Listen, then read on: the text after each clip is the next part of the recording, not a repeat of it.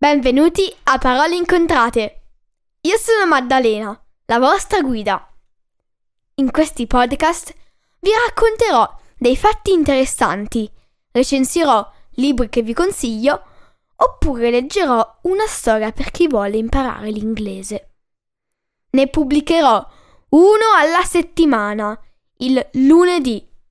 Quindi tenetevi pronti per fiondarvi ad ascoltarlo. Trovate tutti gli episodi del podcast su www.paroleincontrate.it su Apple Podcast, Google Podcasts, Spotify, Amazon Music o Stitcher. Potete seguire Parole Incontrate anche su Instagram e Facebook.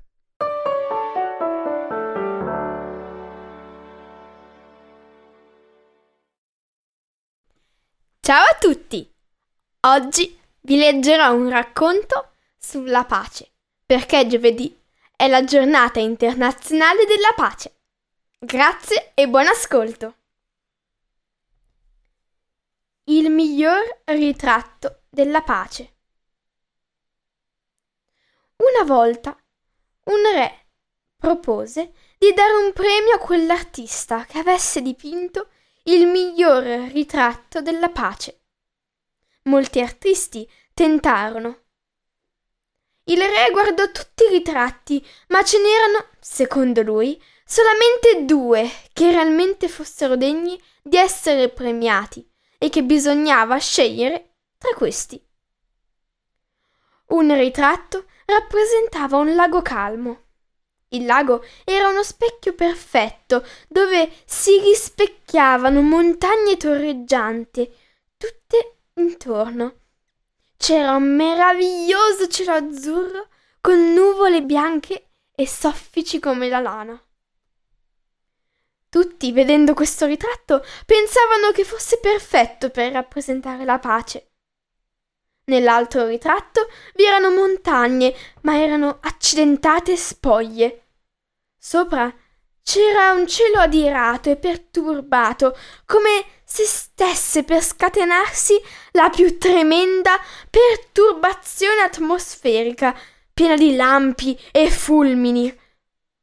In basso, da un lato della montagna, c'era una cascata che spumeggiava. Sembrava un quadro che non offrisse alcun appiglio al tema della pace.